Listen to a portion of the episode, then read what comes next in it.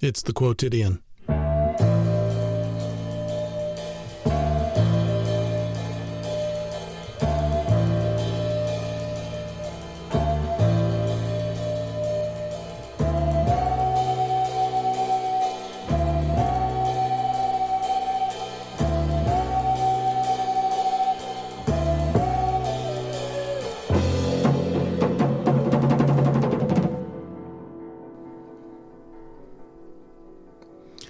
Welcome back to the Quotidian Podcast.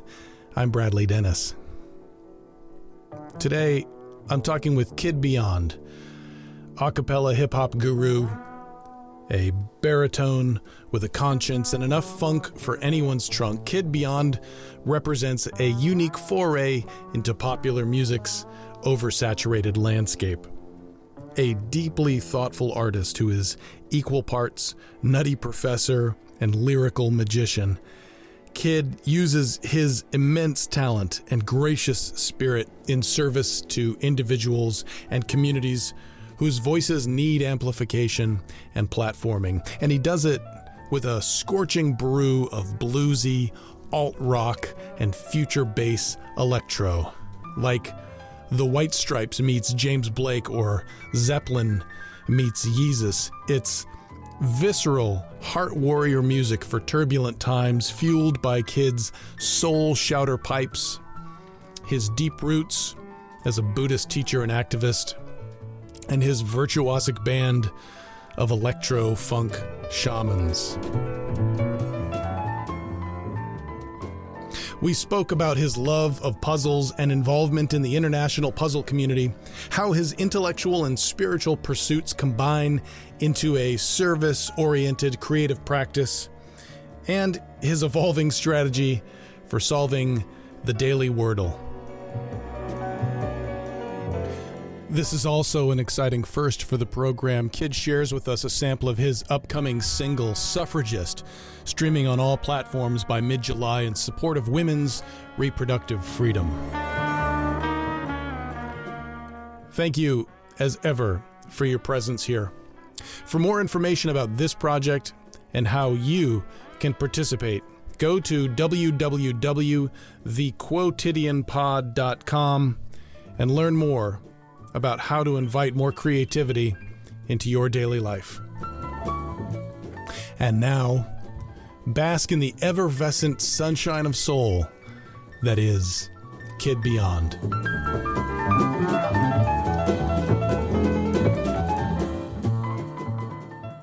Well, it gives me great joy to welcome Kid Beyond to the Quotidian podcast. Welcome, my friend. Thank you. Thank you, Bradley. Nice to be here. It's wonderful to have you.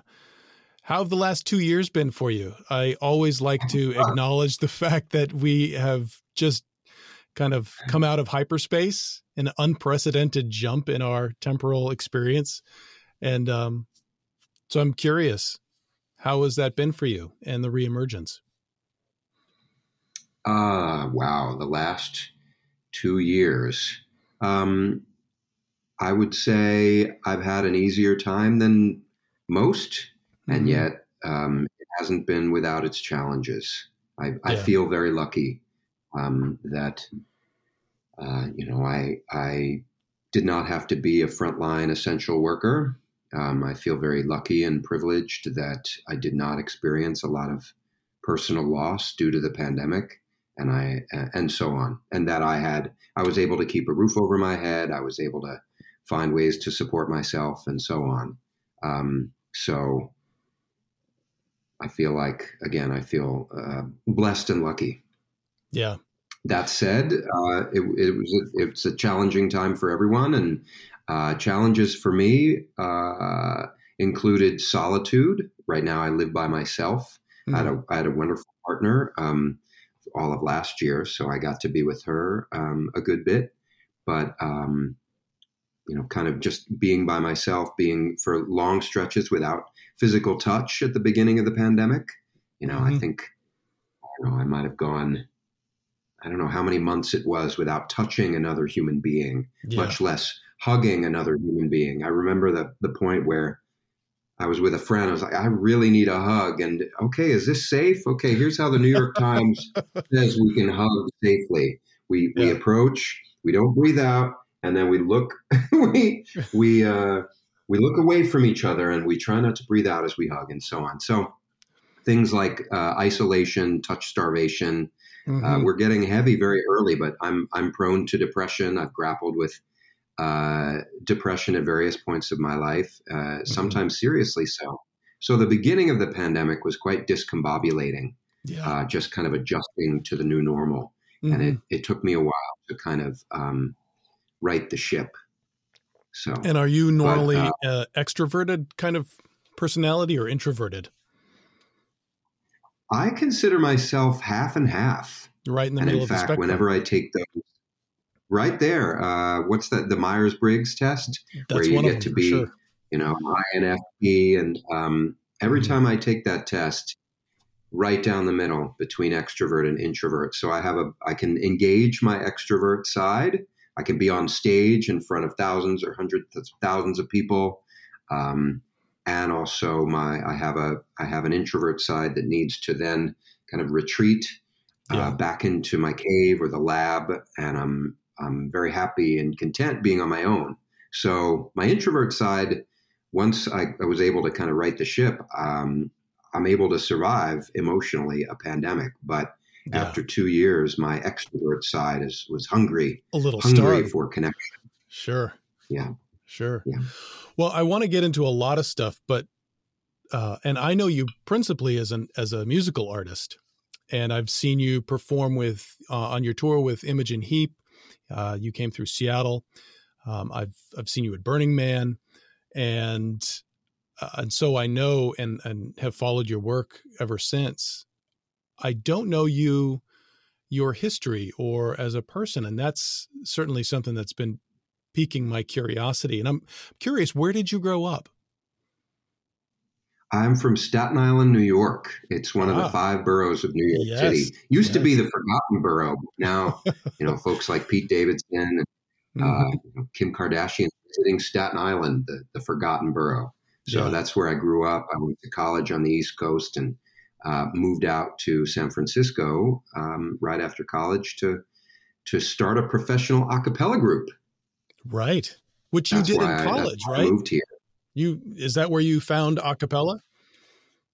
It was. Um, I came to college uh, thinking that I would do a lot of acting. Um, I had gone to theater camp, performing arts camp, a wonderful um, performing arts camp called French Woods, which has a lot of very well known uh, alumni. And uh, so I thought, you know, okay, I want to keep acting.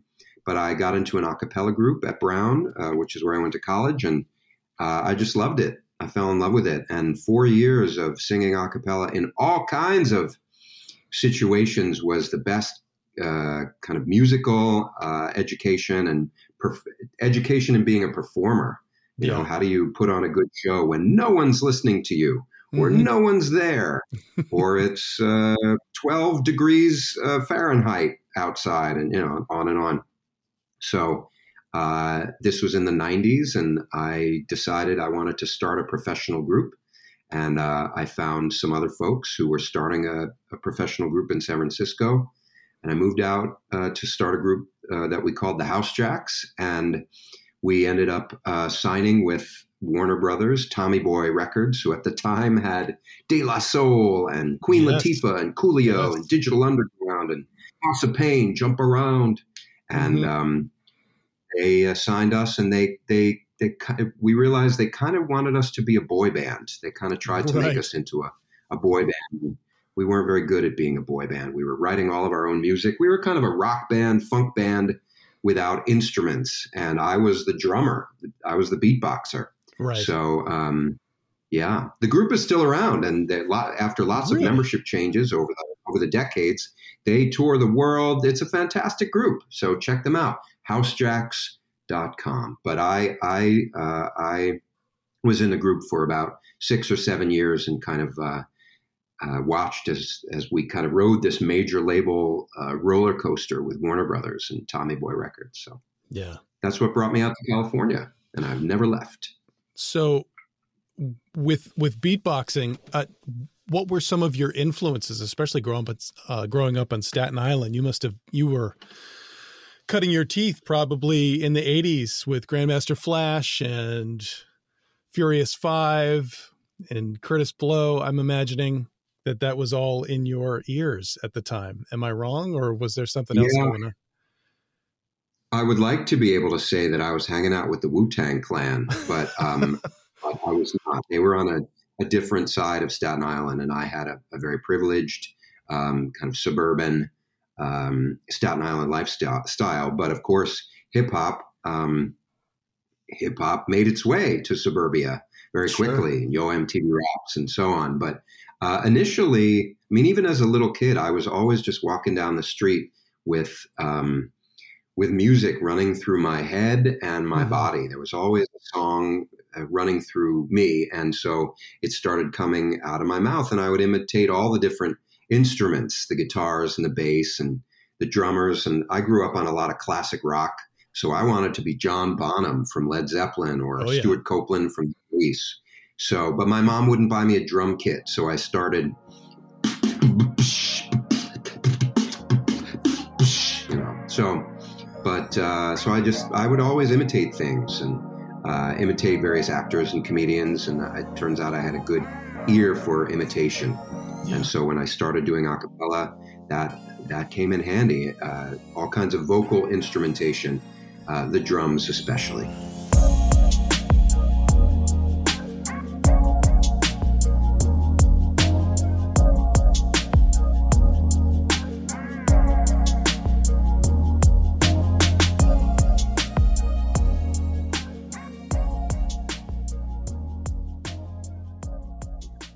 So when you were growing up and and making making noise with your mouth, when did you first discover looping?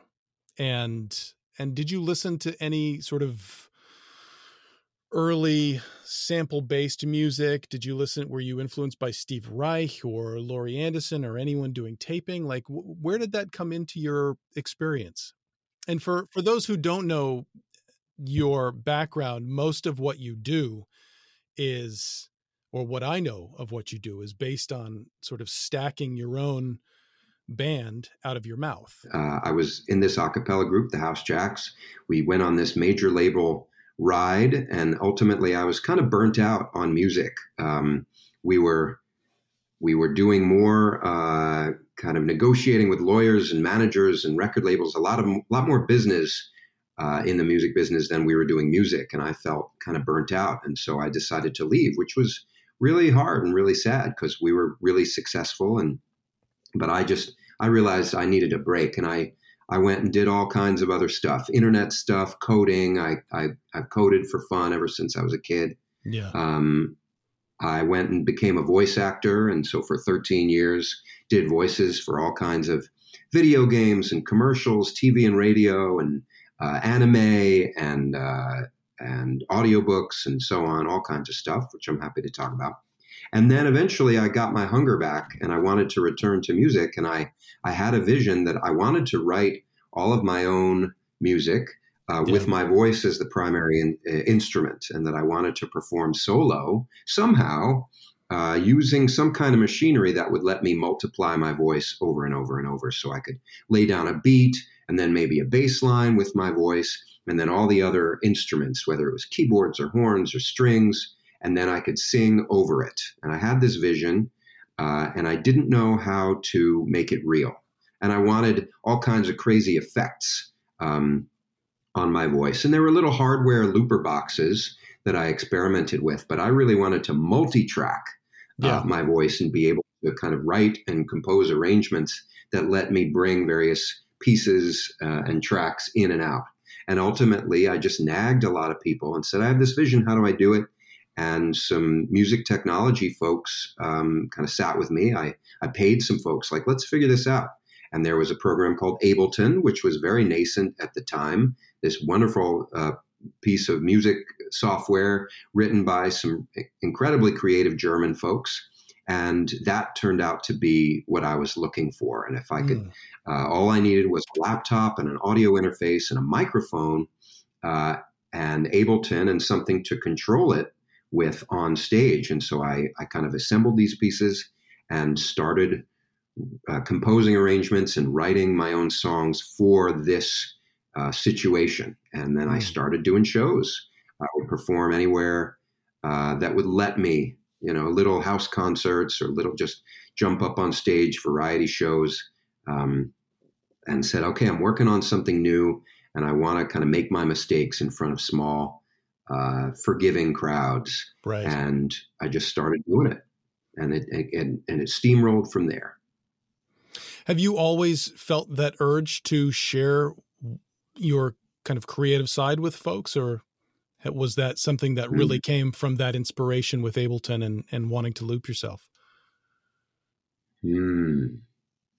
You know, I would say there's parts of me that don't need the external validation or even the external connection at all. There are yeah. some parts uh, of my creativity, since this is this podcast is about creativity.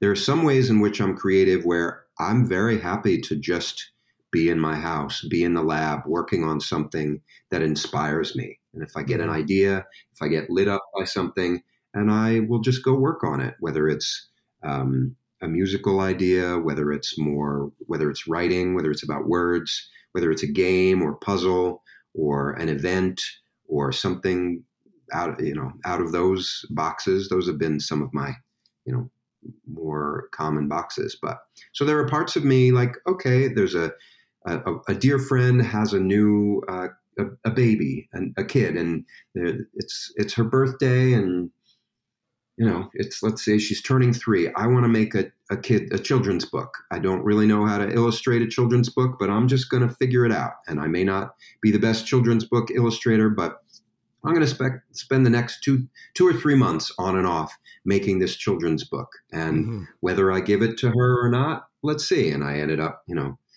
getting the book made, and it's for an audience of one. And yeah. so there are some parts of me that are very happy with that. Either an audience of zero either I'm the original audience of one or um, or you know one other person and then of course there are other ways in which I really want to um, share my creativity with the world just uh, to be able to plant seeds uh, in a larger context so it's interesting to me because you it appears that you're driven by the need for a high degree of novelty in your everyday life uh, I don't know if that's accurate, but at least the challenge of creating something new, coming up with new ideas. You mentioned a couple things I want to will kind of put pins in, but one of them is a lot of people probably don't know this, but you also contribute puzzles for the New York Times and I'm not sure if there's any other publications that you contribute to, but certainly that one has stumped my family more than once. Um, Excellent. Oh, yeah. I'm so glad to hear that. So I'm curious: is there is there crossover for you between stuff like your music and creating puzzles and writing? Like what what parts of your creative self do those uh, massage, or what itches do those scratch for you? Fantastic set of questions. Um, I I kind of built a life where I get to do a lot of different things that light up different parts of me. Yeah. Um, so, if, if, so, and and I have found that the more a given project, um, the more parts of me that uh, any specific project lights up, the more fulfilled I am. So whether that's kind of my cerebral mind, uh, my my creative self, it could be service, you know, the kind of the service part of me. It could be spiritual and or heart based. It could be somatic. Performing on stage for me is very embodied and somatic. It could be um, community, uh, the kind, you know, the the part of me that wants to connect with other people or build communities, serve others through community. Mm-hmm. So, kind of words, sounds, images, um, code, beats, um, playing with letters and puzzles, uh, designing an experience. Uh, I just I just love to be lit up uh, and tickled in different ways. So with making puzzles and games, yeah, I ever since I was a kid, I've been a puzzle uh, and game uh, geek, and we yeah. played a lot of games growing up, Scrabble and Boggle. And my mother is a tournament bridge player. Um, my dad in college evidently was never without a deck of cards in his hand. So we played a lot of games growing up, and then I found Games Magazine and and uh, oh, Will yes. Shortz and crossword puzzles and all kinds of puzzles. And now I'm a member of the National Puzzlers League, and I go to the convention every year. This year, the convention is in Nashville, oh. and uh, so I'll be coming to Nashville for the convention, and now I get to hang out with Will Shortz and uh, the rest of the the puzzle geeks, and we all. It's a it's a beautiful kind of uh, gift economy uh, community. We all just kind of pour our creativity to create puzzles and events for each other. So a lot of it is just labors of love. I do all kinds of things because I love to do them, even though I kind of know in a situation like that that none of it's going to get used. But um, but I love it. You know, we we could talk about flow states. You know, this yeah. idea that um, you enter you enter a state in which you are like the the, the writer uh, Mihaly Csikszentmihalyi. I hope I'm not butchering his name um, who has studied this flow state where you're so engrossed, you're so engaged, you're challenged, but you're not too challenged. Uh, but you're challenged enough to never be bored. And it's a graph that kind of continues to move up and to the right, where mm-hmm. you, you gain skill in something and, and keep finding new ways to kind of just be on the edge of, um, of engaged challenge. And to him, that was the key to true happiness that the more we can be uh, in flow states throughout our lives, um, the more truly fulfilled we'll be in our lives. And I had noticed that as a kid uh, for the first time writing code. I had all uh-huh. kinds of early personal computers like TRS-80s and Apple mm-hmm. II and the, the Tandy Color computer, and and I would write games and and create like database programs and all kinds of stuff, mostly games. Um, but and I would just notice like, oh, I'm coding, Maybe it's a Saturday and it's 1 p.m. and I'm coding, and then I look up and wow, it's 8 p.m. Oh, and wow. se- seven hours have passed and it feels like minutes. Yeah. And only years later, when I read the book Flow by Mihaly Csikszentmihalyi, that's a hallmark of the flow state. Hours pass by and it feels like minutes. That's what was going on for me as a kid.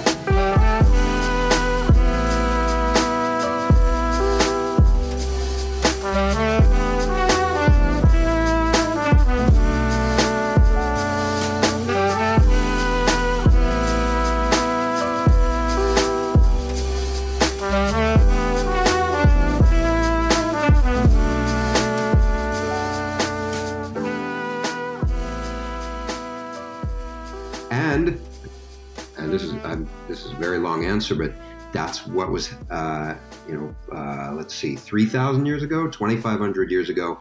That's what happened for the Buddha.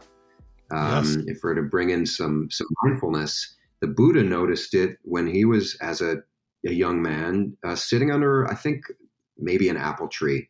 Maybe not an apple tree. I don't think they had apple trees in England, in uh, India. Sitting mm-hmm. under a tree, and he was just so engrossed by the um, by the the scene that he was um, kind of looking out at, and only later in his life did he realize, oh, I was in a I was in a state of deep concentration, yeah, uh, and that there's something here that that's that's liberating and that uh, can be a key that unlocks um, true happiness and and fulfillment. So I think these things are related. I think you're right. I think a lot of creators would would agree with you in certainly in the definition of flow and that commingling of the spiritual state and the creative state, that there is a crossover there. I'm curious, uh, let's talk about inspiration a little bit. Where does that enter your creative practice and and what do you do when your well runs dry? Mm. once again, a great set of questions.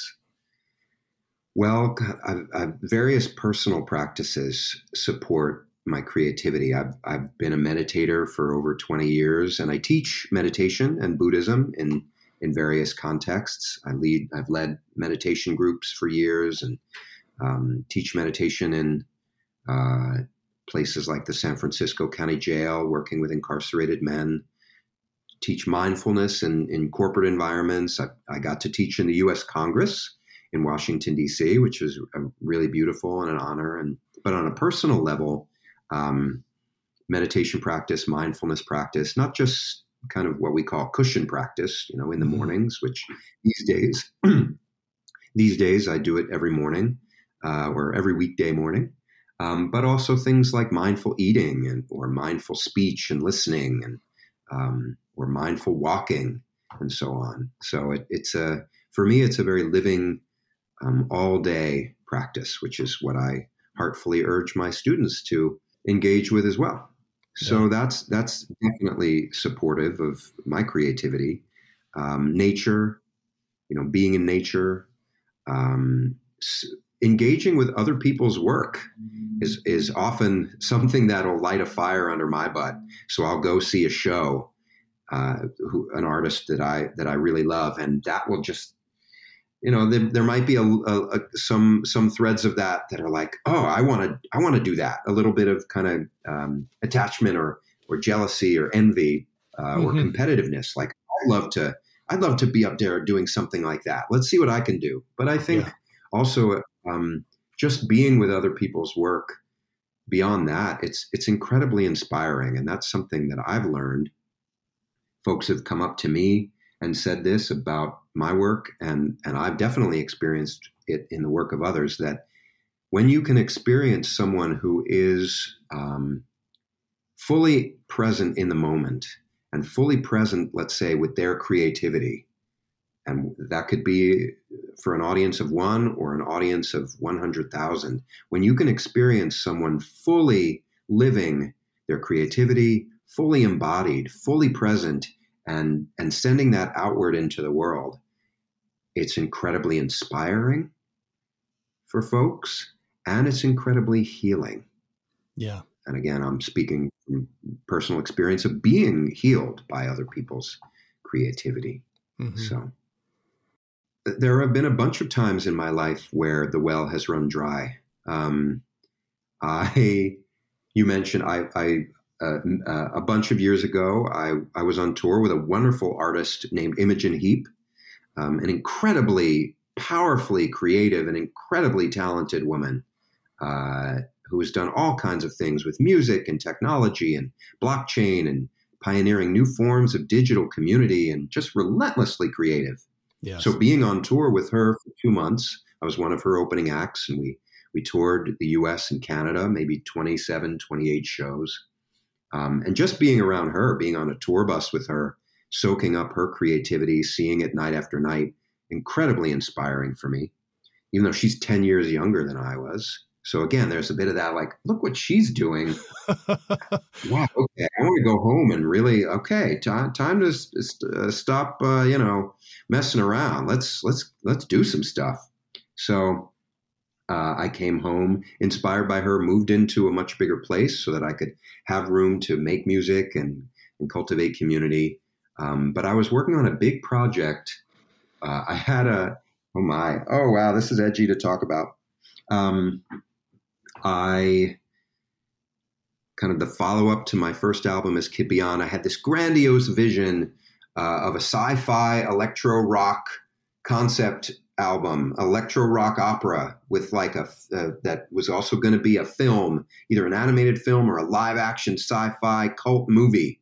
And I, I even pitched it to J.J. Abrams. I, you know, I, I had the whole thing envisioned, um, and I was biting off much more than I could chew. Mm. And um, I kind of I lost my I lost my voice, not literally, but I lost my connection to spirit. I would say I lost my connection to my creativity and I learned a bunch from that experience. Um, but uh, so, what happens when the well runs dry? I go. So sometimes depression happens when the well runs dry. My I have a, a, friend named Jane McGonigal who is a, a, video game theorist and a futurist and writes a lot about play and creating um, new futures. And she says that the opposite of play is not work.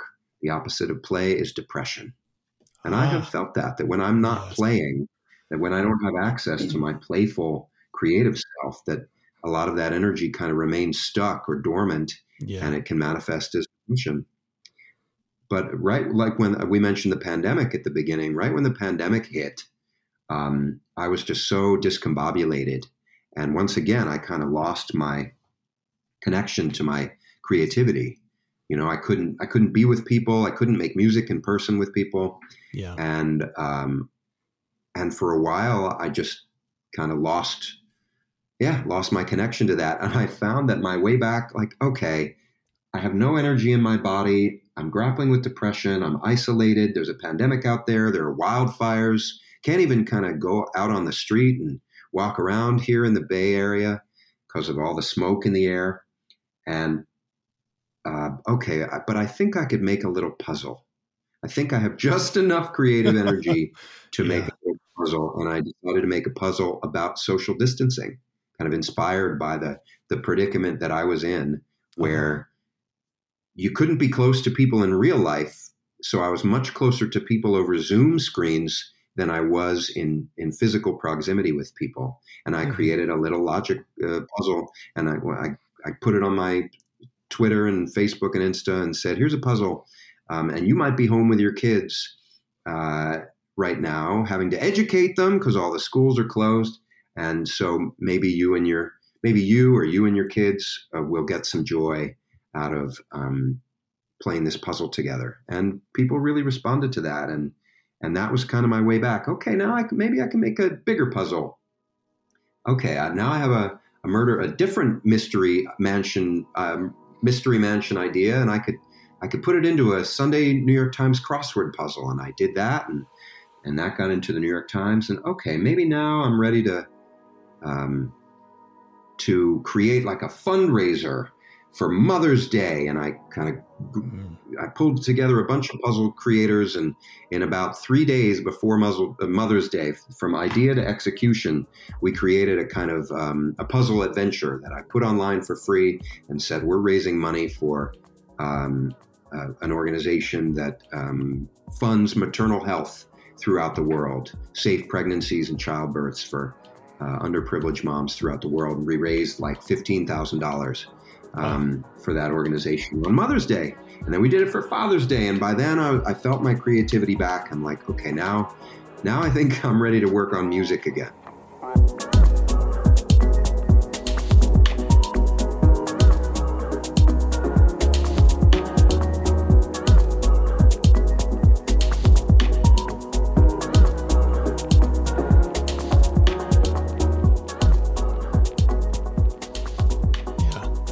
Sounds like there's a real direct link between service, gratitude, and creativity for you.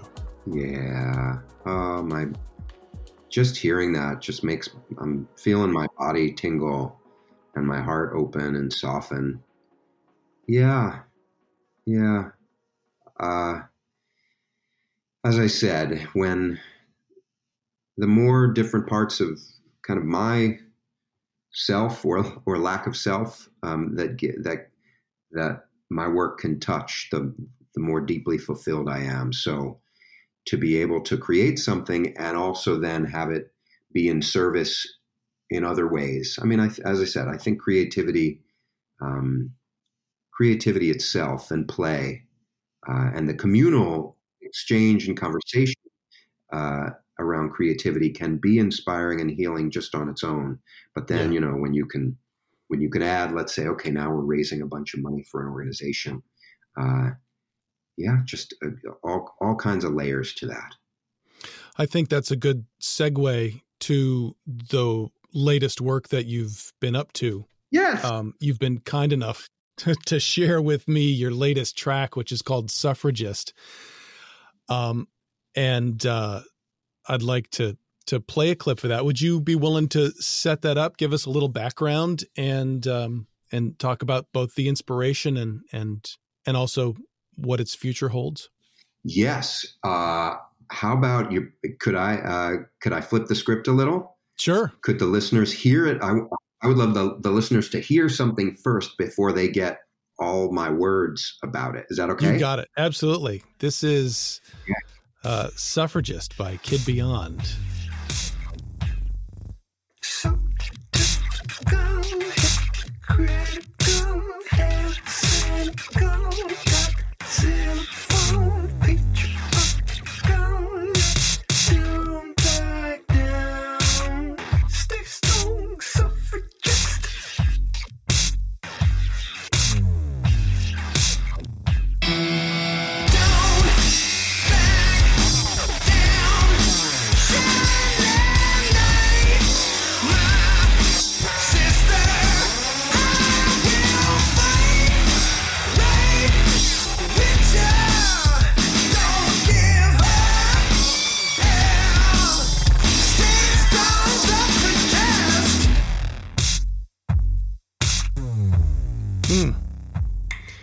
Hits hard, man.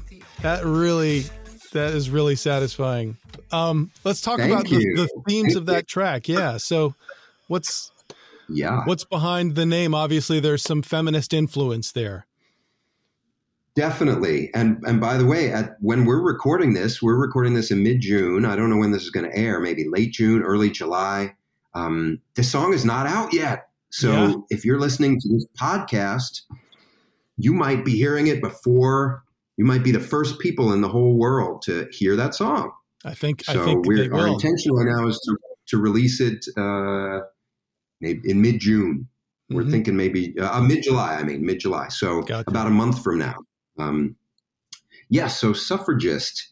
Uh, this is a song and a music video and an activist campaign supporting women fighting for reproductive justice, for abortion rights, and for political power.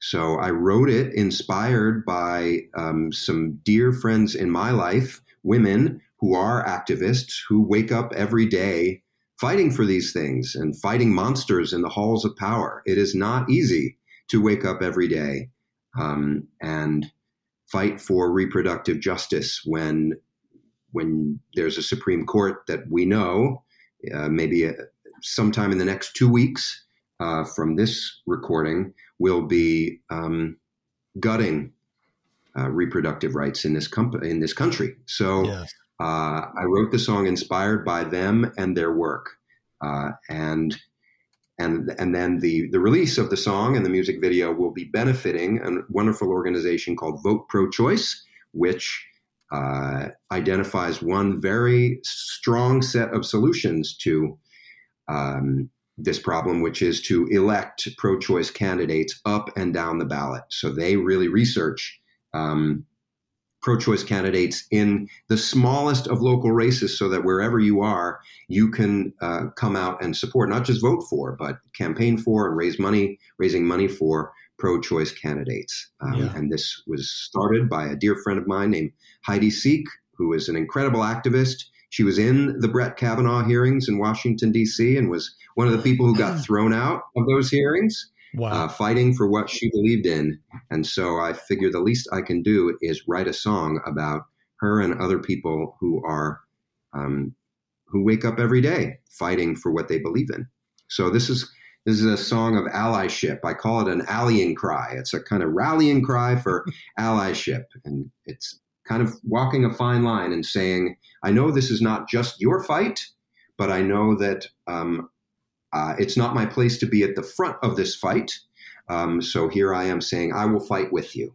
So as a musician, one of the ways I can do that is by by writing this music and talking about it on Yeah. podcasts. So, um, but meanwhile, it's kind of uh, in my ears and heart and body, it's a kick-ass electro rock manifesto. Uh, so it's it's a lot. So earlier you said you've transitioned from solo work a cappella to working with uh, musicians and instruments. How many people are on this track? This track is uh, there are three people on this track. Uh, me, I'm singing. Yeah. I wrote, uh, co-wrote the song and co-produced the song with my collaborator Jeff McCann, an amazingly talented um, multi instrumentalist. So he's playing guitars um, and keyboards, and we did all kinds of crazy sound design and sound making with synths and uh, and so on, and also playing bass. And then on drums, Hassan Hurd, Hassan Hot Sauce Hurd, who has played with the Coup and uh, and Angelo Moore from Fishbone and all kinds yeah. of other amazing artists. Beautiful. Um, and so it's the three of us. It's the three of us on that track. Yeah.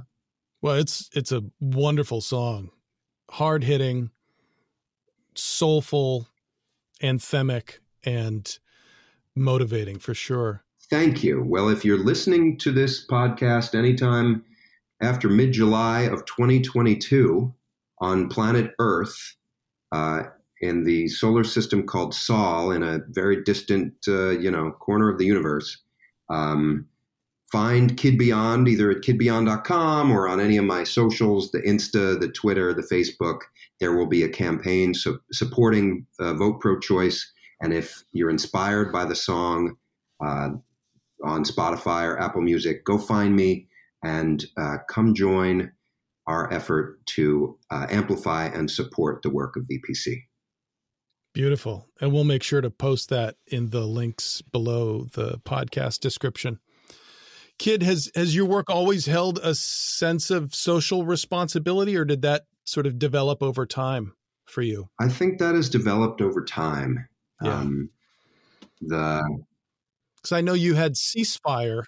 Ceasefire was the EP that had a bunch of different remixes, and that was also had a real political theme to it as well. Correct. That that one was about gun violence and violence against people of color, and that yeah. one uh, we uh, we raised by releasing that EP. We raised a bunch of money and awareness for the Community Justice Action Fund, which is the only gun violence organization run by survivors of color. Mm. Um, and so I really wanted to um, highlight, amplify, and support their work.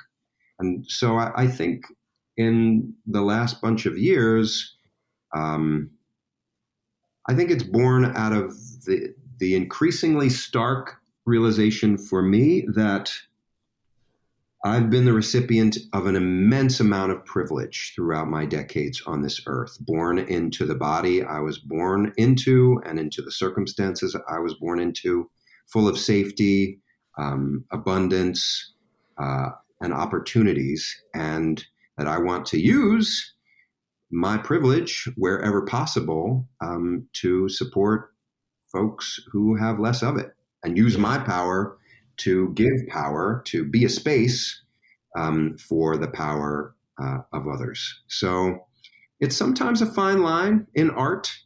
You know, there I think over over a certain line it can be um, too preachy. Uh, it can be maybe you know less connected to what truly uh, connects people with music or art. So yes. it's definitely a fine line. I was just watching um, the video for Brave by Sara Bareilles today uh-huh. um, before before we got on together. Uh, I had a she's also an ex acapella. She sang college acapella at UCLA, and I got to open for her once when she was much much less famous, and I was uh, much much less famous. Um, and I watched the video for Brave, and it's just so beautiful, uh, and it's it's just and it's been so inspirational for so many people hey who you are is okay yeah. Um, and i want you to shine your light out into the world and so so so many people born into all kinds of different bodies and genders and sexualities uh, uh, look to that song as bread for their journey and inspiration for them and or fuel for their fire and so i would like to think that music and creativity and art of all kinds can be can be one of those, can be bread for the journey or fuel for the fire. Well, it also occurs to me that you, being a practicing and teaching Buddhist, that practice is centered on alleviating suffering. And it sounds like you've really married that practice, your creative practice, and your spiritual practice in your artwork successfully. Thank you. Thank you. I'm trying. I'm trying. It's it's definitely been an interesting journey because in in my 20s, you know, uh, coming out of college, having performed a lot my whole life, and then kind of starting starting this band and touring around the country um, with less of my spiritual self uh, present. There's a lot of me in there. There's a. I think there's. I think there's a place for ego uh, by me, I mean the capital I, the self. Yeah. There's a place for ego, you know, there's something, let's say, I don't know, I'll, let's say Madonna. There was something about her need to be kind of worldwide, right? Look at me. Yeah. Um, that just propelled her. And there's something incredibly compelling about that. So I don't want to discount that. Um, and I think it can be incredible fuel for incredible creativity. And as I as I have grown older and wiser, I've kind of explored this these questions of what is it as I kind of unwind from the siren song of self the, Yes. the siren song of "Look at Me" or you know what about the capital I, me, mine. Um, who is talking on and on, by the way, and hogging too much of the mic in this conversation. It's about Um, you, my friend. It's about you. Well, thank you, thank you. That's a you know that's a thing I Well- keep track of. There is an interesting dichotomy, though. Yeah, Well, the the dichotomy of of the artist has a voice, and the voice Mhm. necessarily is is of their tone and tenor from the ego, from that self. But then at the same time, they are a conduit, right? That creative Yeah. impulse, that creative spirit, is a reaction and a response to the zeitgeist of the time, to the issues of the day, to their emotional Yeah. state, to those things. So you can't have one without the other. It seems to me that that if you're doing your job correctly, you are simultaneously ego and of the world. This sort of you're of two minds almost, and so you have to be faithful to both of those. And I, you know, we kind of started talking about the pandemic and that out of balance sense you have when something's missing, something's not right, and you have to reach, you have to find something else to bring it into balance. It sounds like that's that kind of describes the the process that you're experiencing. yes. just just listening to you, I was just, I was um, really appreciating and admiring your perceptiveness. I, I just like I'm really enjoying talking to Bradley right now, I'm, and uh, I'm enjoying this conversation. Um, so, yeah, just that, just admiring and admiring that we get to, and and, and uh, feeling really grateful that this is my life and that this is your life, and that we get to share the planet together and discuss these things. Um, uh, I think you're right. I think it is a dance of self and non-self. Let's say um, of self and selflessness. That that um, you know to get on a stage in front of uh, in front of folks or to to make a work and put it out into the world in any way. That there is a certain conversation with with self or superego, you know, or, Yeah. or cultivating community. Right? It can be very selfless, but there is a there is a, a, a kind of procreative um, desire to to plant seeds in the world. Yes. But again, kind of what I've been exploring over the last, um, I would say, decade more seriously is it what is it like to be making art from a, a much more selfless place, and and what does the art become? What what um, what arises in that space? And it's um, there. There are all kinds of surprising things that arise if we can put the self aside.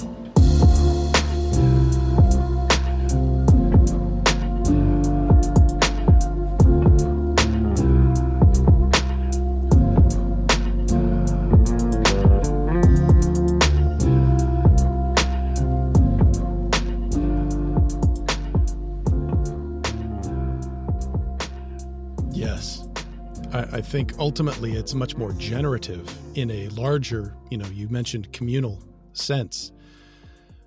Um, we're kind of emerging from or trying to wake up from the capitalist nightmare and all of these marginalized communities Yeah. that you're talking about are struggling to get out from under the boot heel of that paradigm, which is a very Mm. ego driven, self driven mentality. And so to flip the script in any little way we can, especially in the entertainment industry, which is so fraught with dollar figures and ego and cult of personality, to to start with the idea that this project, this creative impulse, is intended to to work with and not for.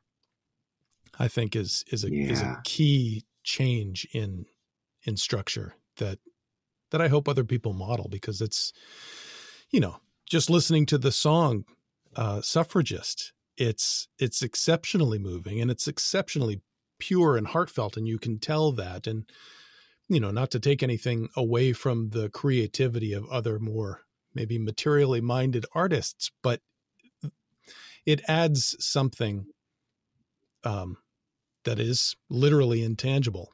So Yeah. it it comes through for sure. Thank you. So as we're Thank kind you. of rounding out the hour, um, Whew.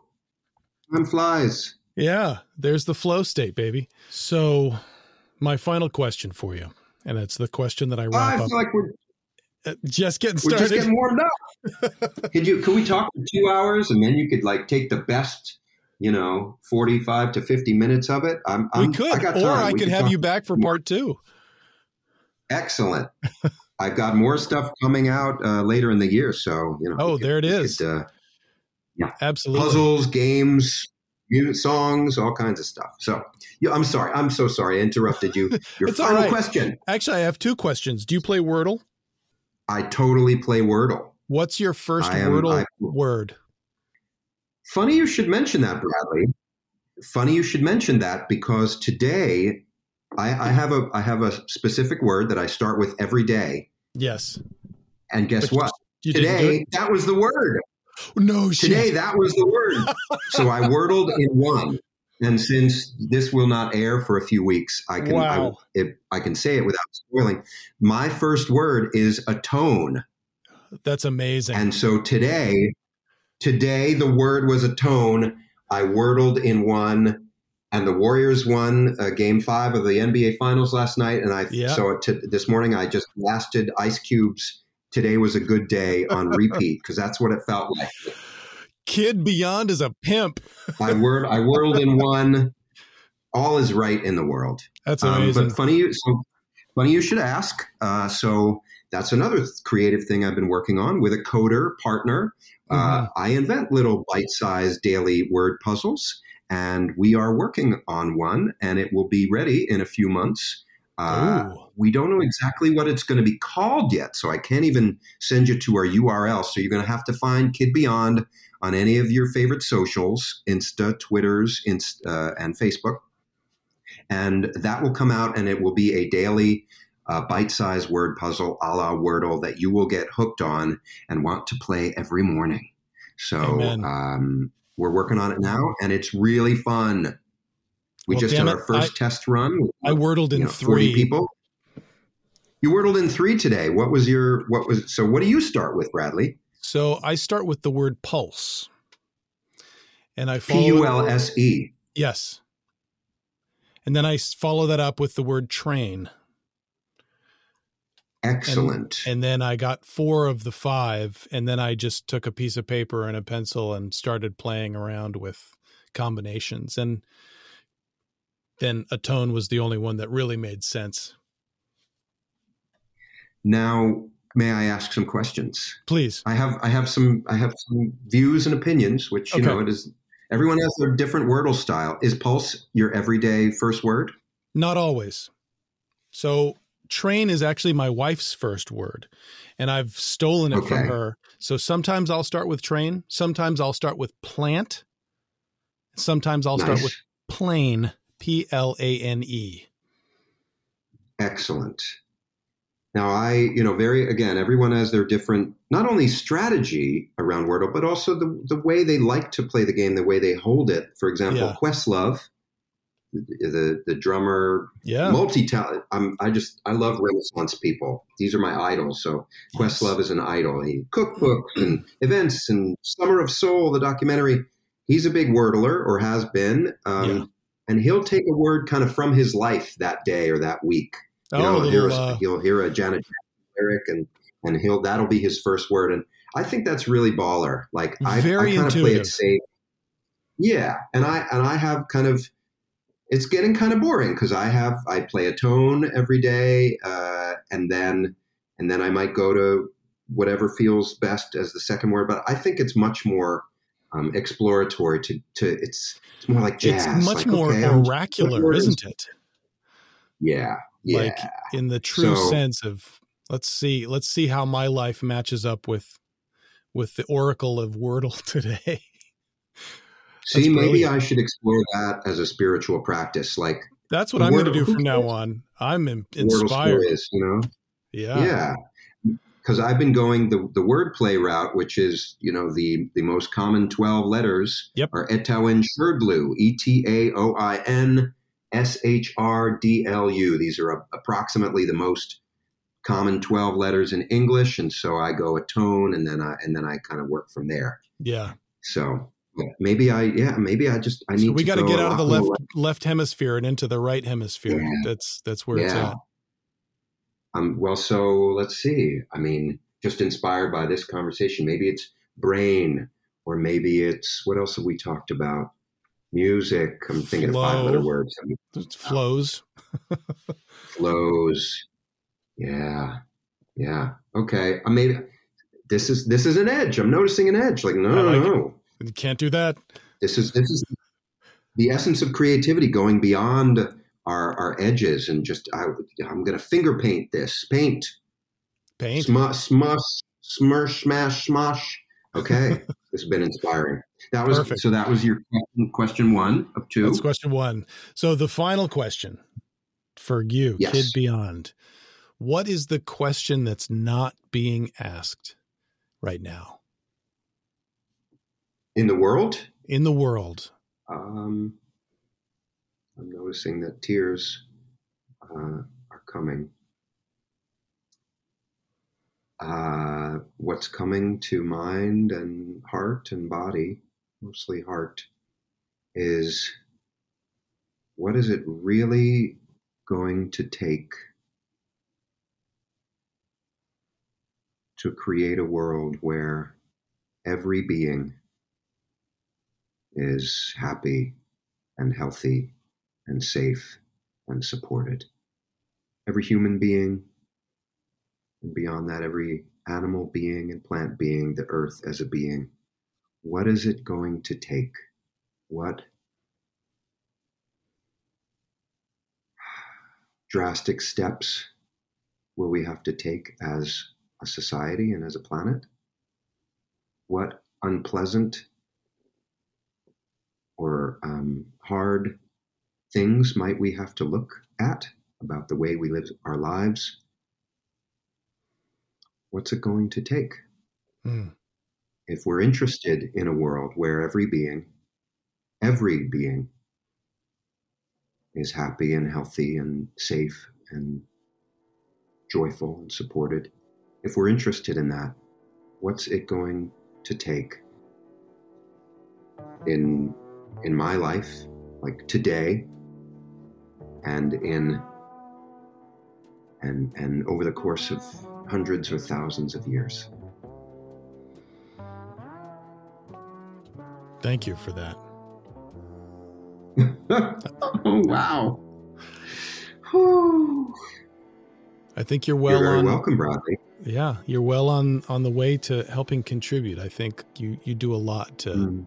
to help bring that to fruition for sure, my friend. Thank you, Bradley. Absolutely. You. This has been beautiful. Kid Beyond. Been beautiful. What a gift. Tell us where we can find you. I'm assuming all the regular social media platforms. Is there uh, anything else you want to shout out besides the single coming out in July that's uh, heading down the pike?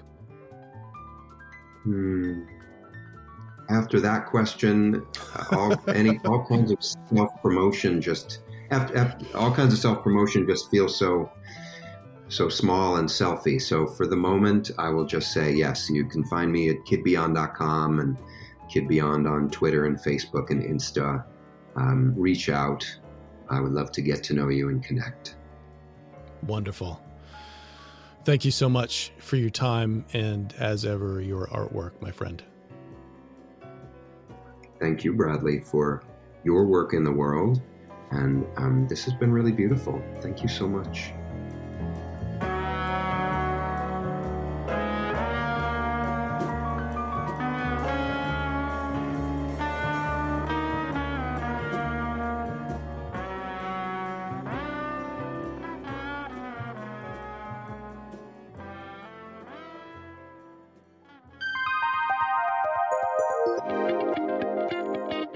What do we have in common? We breathe, we eat, we sleep, and we dream. We love, we cry, we fight, we make up, and we play. Play lets us discover new parts of ourselves. In play, we expand our potential. We feel safe. We trust. In that safety and trust, we experiment with what we can imagine better art, better us, a better world for ourselves, our families, our friends, our communities, our shared humanity, a common good. That's what Carolina Commons does. We take the world away for a while to give people the chance to see new perspectives, to listen to new voices from others and from our own internal worlds before rejoining and participating in the world renewed. We help people, teams, and communities connect to their inherent creative voice and to re envision the world. With new skills, new voices, and new visions, we can help one another create a better future. Visit www.carolinacommons.org to learn more about how you can take your imagination, innovation, and problem solving to the next level. Carolina Commons, uncommon creativity for all.